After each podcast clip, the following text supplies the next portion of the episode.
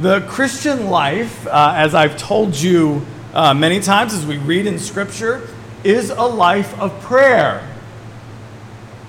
And prayer is at its most uh, basic level the lifting up of one's heart to God, of communion with Him.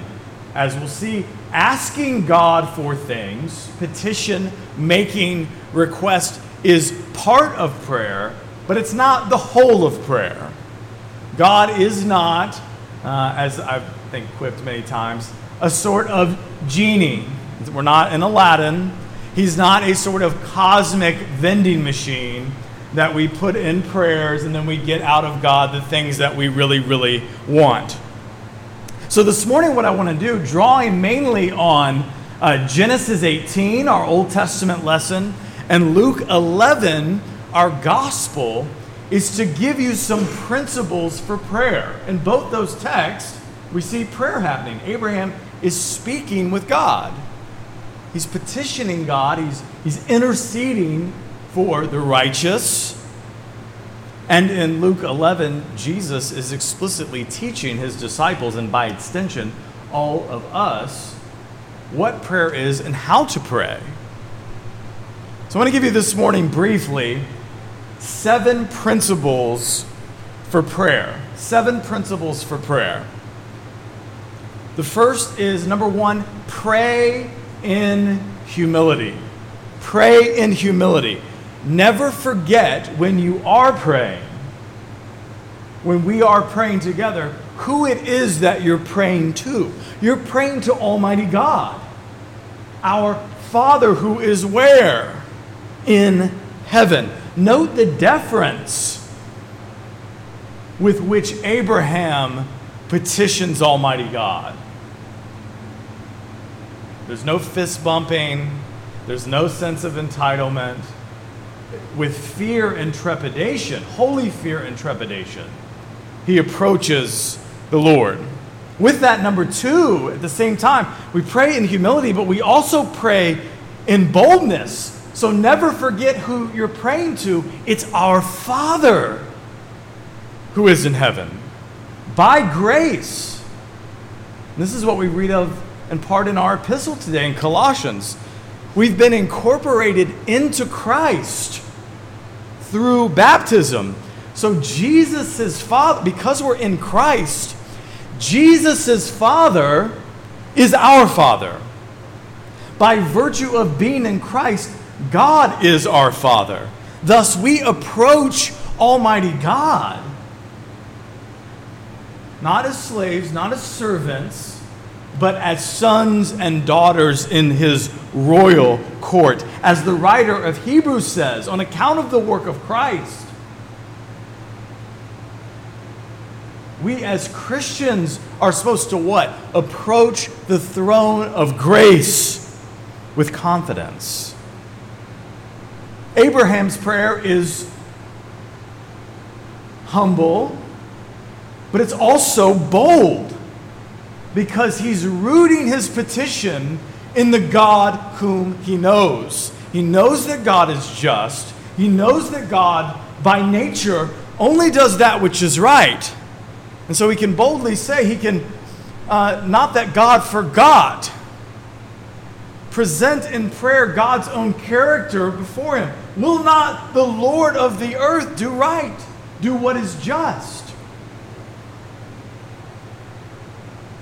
So we pray in humility, but we also pray in boldness, rooting our prayer in who God is, who He has revealed Himself to be, and the relationship that we have with the Father in and through Jesus Christ. St. Cyril of Alexandria writes this, a little bit of a lengthy quote, but wonderful on our sonship that we have in Christ. He writes this he, speaking of the Son, rescues us from the measure of slavery, giving us by His grace what we did not possess by nature, and permits us to call God Father, as being admitted to the rank of sons. We receive this together with all our other privileges from Him. One of these privileges is the dignity of freedom, a gift peculiarly befitting those who have been called to be sons. He commands us, therefore, to take boldness and say in our prayers, Our Father. We who are children of earth and slaves and subject by the law of nature to him who created us, call him who is in heaven Father. Most fittingly, he enables those who pray to understand this also. Since we call God Father and have been counted worthy of such a distinguished honor, we must lead holy and thoroughly blameless lives. We must behave as is pleasing to our Father and not think or say anything unworthy or unfit for the freedom that has been bestowed on us. Pray in humility, pray in boldness. Number three, pray for what you want. Pray for what you want. That needs some ex- explanation. I wasn't willing to break up the alliteration on the set. Uh, all my seven points had to start with the P. Said a different way, if you're going to ask God for something, ask Him. If you're going to ask God, if you're going to make a petition, make a request, make that request. Now, that doesn't mean that we don't take thought of our prayers. That doesn't mean that we ask God for things that are clearly contrary to his will, but rather in surrender to God's will, we make our request known. So the Bible says, make your request known unto God. So Abraham doesn't pray, Oh Lord, whatever you want to do with the righteous that are in Sodom and Gomorrah, that's fine with me. We'll know you do the right thing. No, he specifically asked God to spare this wicked city on account of the righteous. Jesus, in the Garden of Gethsemane, he says, Lord, if it's possible, let this cup pass from me.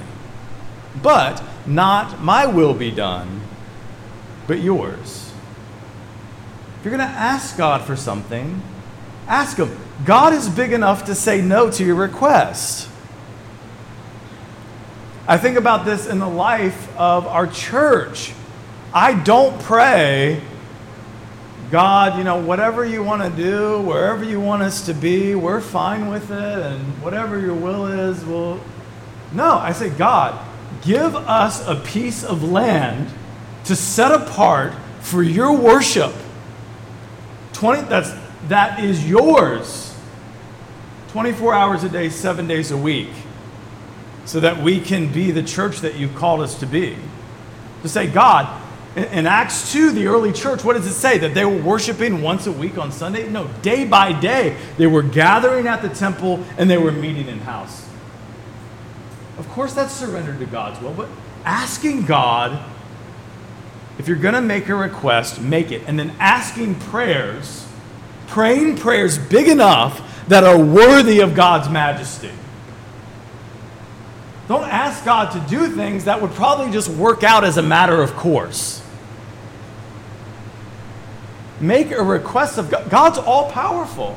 So pray prayers, pray big prayers to a big God. And again, God's big enough to say no. And the thing that happens is as you pray, as you grow in communion with God, which is what prayer is about, your desires and your petitions will become aligned with His. You'll learn how to ask for things in accordance with the name of Jesus so that your requests will be granted. God will change your desires. So you might start out maybe, okay, don't pray this. God, help me to win the Powerball. Help me to get a better paying job. We kind of start out with those things. And as we grow, our desire becomes less for the good things that God can give us and more for the good thing, which is God Himself, which is right here in our gospel. We'll get to that. Number four, pray the scriptures. I mean, that's what we're doing together during the Holy Eucharist. Almost everything, I mean, everything we pray in the service is rooted in Holy Scripture. Most of it is explicitly so. The best prayers that we can pray, instead of, you know, I, I grew up and um, in the Baptist church, and I remember like the youth group days and the prayer circles. And most of the time in group prayer, I wasn't really praying, and I suspect uh, most people weren't either. I'm thinking of, okay, it's about to get to me. What's something really holy and creative? Because the last seven people have said this, and I don't want to say the same thing they said again. And having to, you know, come up with new material. It's like, you know what? The, Jesus says, when you pray, say this. He's giving us the script, if you will, so that we can make the prayer of the heart. I'm not saying you can't make extemporaneous prayer. That's not what I'm saying. The heart of our prayer should be praying scripture. The Psalter, do you know what the Psalter is? The Psalter is the original book of common prayer. I'm not kidding. It was meant to be prayed in that way. And as the thing that's uh, interesting too is as we are saturated with Holy Scripture and we grow in our knowledge and our understanding of Holy Scripture and praying um, Scripture explicitly, praying the Psalms, for example, praying the Lord's Prayer, we'll find that our conversation and our extemporaneous prayer will use scriptural themes and languages and words and phrases. Number five, and this is related to the former pray in and with Christ. Pray in and with Christ. As we are praying the Psalter, for example, that's what we're doing. We're praying in and with Christ, and many times in the person of Christ that these are the prayers of Jesus to the Father. Um, we had a little bit of this in our, our psalm today. In Psalm uh, 138, is praying against our enemies. Well, how do we understand that today? Maybe you feel weird about that. You know, if you're praying through a psalm, hopefully you're not thinking of like the person at work that is just terrible and you don't like uh, he or she at all, and you want God to smite them. No, it's the spiritual struggle that we're engaged in. That our enemies are the world, the flesh, our, our own propensity to do that which is not right, and Satan and his minions. Those are the enemies. And so praying in and with Christ, remember Lent, what's Lent? Is going into the wilderness with Christ to do battle with and share in his victory over the world, the flesh, and the devil. Because we can't, we cannot even pray to the Father without Jesus. Whenever we're praying, it's whether it's explicit or not, we can, we can only approach the Father through his Son, Jesus Christ. Praying in and with Christ is the only way we can pray.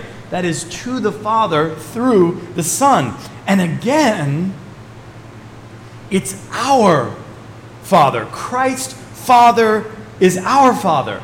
John 20 John chapter 20 verse 17. What does our Lord say? This is after the resurrection. He says, "I am ascending to my Father and your Father, to my God and your God." Number 6, pray with persistence.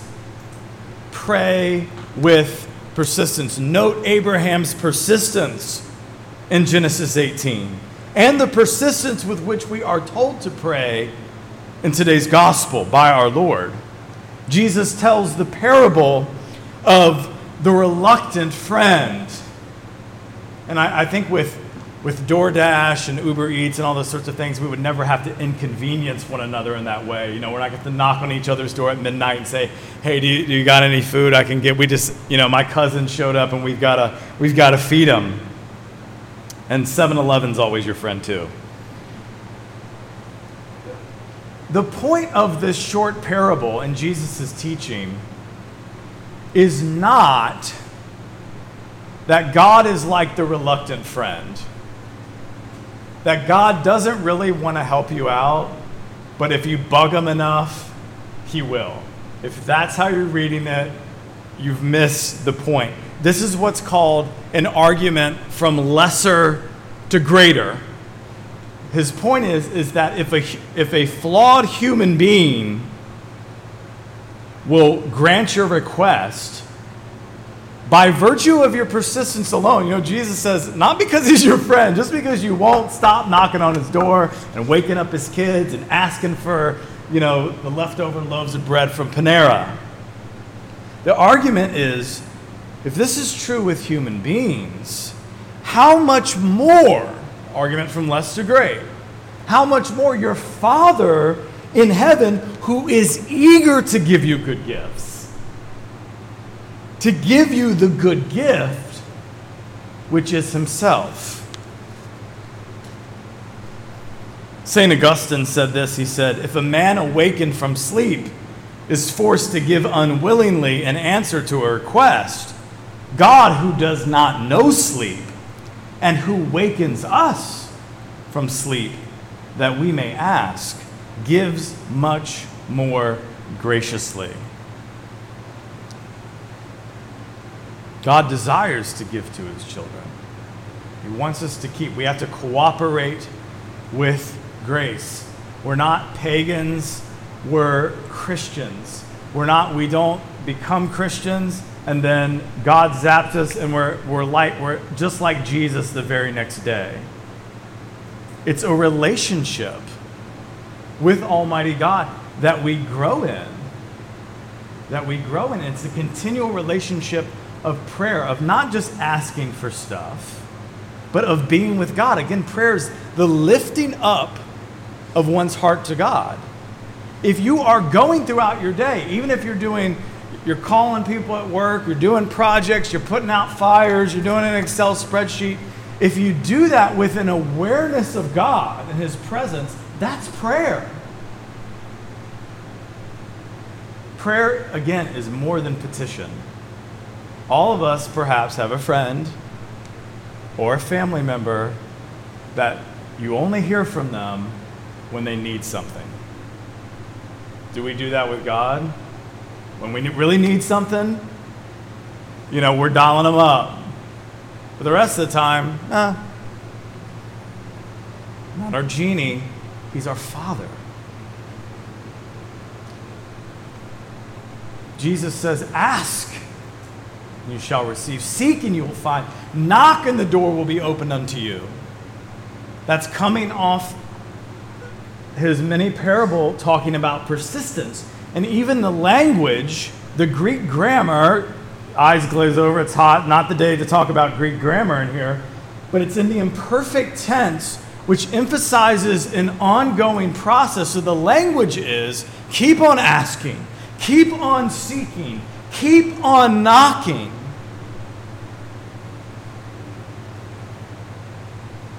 And just like you know how to give your children good gifts, if you then being evil, and it's not that Jesus is just slamming us real quick, just we're flawed human beings. We're finite.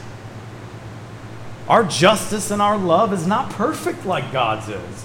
But if you know how to give your kids good gifts, how much more your Father in heaven? And the gift we see in Luke is God Himself. He says, if I'm going to give it to you in the King Jimmy, if ye then, being evil, know how to give good gifts unto your children, how much more shall your heavenly Father give the Holy Spirit to them that ask him? In Matthew, it says good things. In Luke, it says the Holy Spirit. It's ultimately the gift is grace. It's the life of God Himself. That, he, that He's with us and He's changing us and He's transforming us. Finally, and we'll close with this number seven pray the Lord's Prayer. Pray the Lord's Prayer. The Lord's Prayer encompasses all of the above. So the Lord's Prayer is a model for prayer. So it, it covers beginning with adoration and thanksgiving, the forgiveness of sins, petition after we've done adoration. It begins and ends with worship.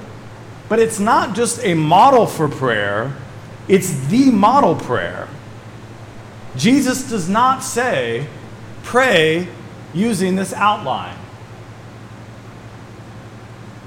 He says, when you pray, say this. Therefore, the Lord's Prayer has been at the heart of Christian life and worship since the very beginning. We learn from the Didache, which means the teaching, the teaching of the 12 apostles for short, which goes all the way back to the 30s, not like the 1930s, like the first 30s, the decade in which Jesus was crucified and resurrected. And it's the first church manual. I've told you about it before. It's the original rubrics for Christian worship. And the early Christians prayed the Lord's Prayer thrice daily, three times a day. So think about your regular prayer rule or habit.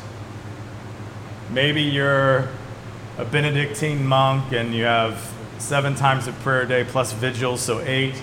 Maybe you're praying the daily office or attempting to pray the daily office.